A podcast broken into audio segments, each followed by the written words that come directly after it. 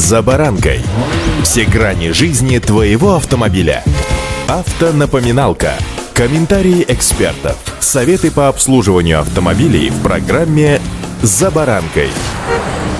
Масштабный проект поправок в правила дорожного движения, который вводит понятие средства индивидуальной мобильности для самокатов и прочих гироскутеров, не прошел регуляторной гильотины. Его решено отправить на доработку. Большинство экспертов рабочей группы не согласовали предложенные Минтрансом изменения. Сегодня о том, без чего уже сложно представить себе дороги, тротуары, парковые аллеи и дворы российских населенных пунктов. С вами Забаранка Александр Карпов. Здравствуйте. Автомобильные факты.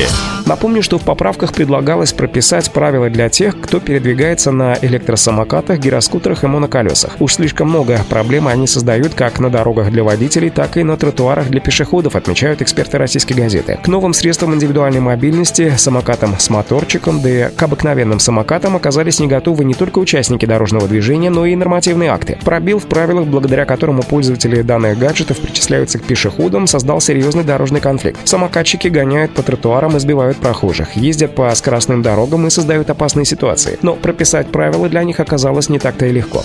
Автомобильные факты. Напомню, электросамокатам предложено разрешить ездить по тротуарам со скоростью 20 км в час, а также разрешить тем средствам индивидуальной мобильности, которые обустроены мотором, выезжать на проезжую часть, если скорость на дороге разрешена не более 60 км в час. Напомню, что сейчас в некоторых регионах электросамокаты вообще причислили к мопедам и требуют от тех, кто ими управляет, наличия прав. Это вполне логично, поскольку мощность у этих агрегатов даже выше порой, чем у мопедов. К тому же тормозной путь самокатов и иже с ними больше, чем у автомобиля, но если за рулем машины сидит водитель, который обучался и сдавал экзамены, то средством индивидуальной мобильности может управлять ребенок, который про правила дорожного движения слышал лишь краем уха. Вообще эксперты высказались против введения термина «средство индивидуальной мобильности». Они считают, что более четкое указание, что такое транспортное средство, механическое транспортное средство, а также понятие «водитель» вполне закрывают во многом надуманную правовую лазейку по отношению к популярным гаджетам. Более того, предвосхищают появление новых устройств для передвижения. Кроме того, в проекте правил по непонятной причине термин «мопед» решили дополнить еще одним квалифицирующим признаком – наличием сидения. Понятно, что это его отличает от самоката, однако эксперты считают, что это излишне. Они считают, что при такой мощности и скоростных характеристиках подобные самокаты, независимо от того, сиденьем они или без, должны признаваться мопедами. В общем, пока эти средства индивидуальной мобильности так и будут кататься как бы сквозь закрытые глаза инспекторов.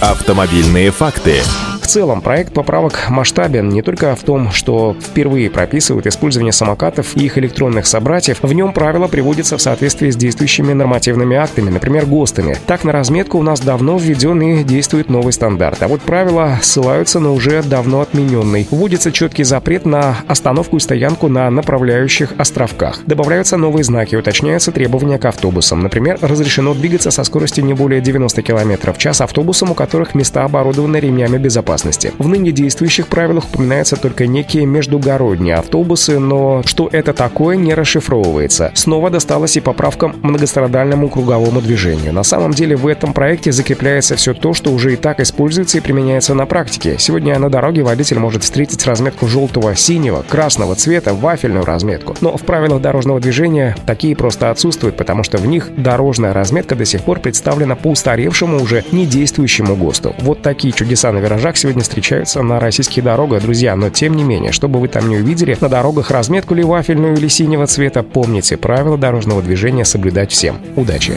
За баранкой!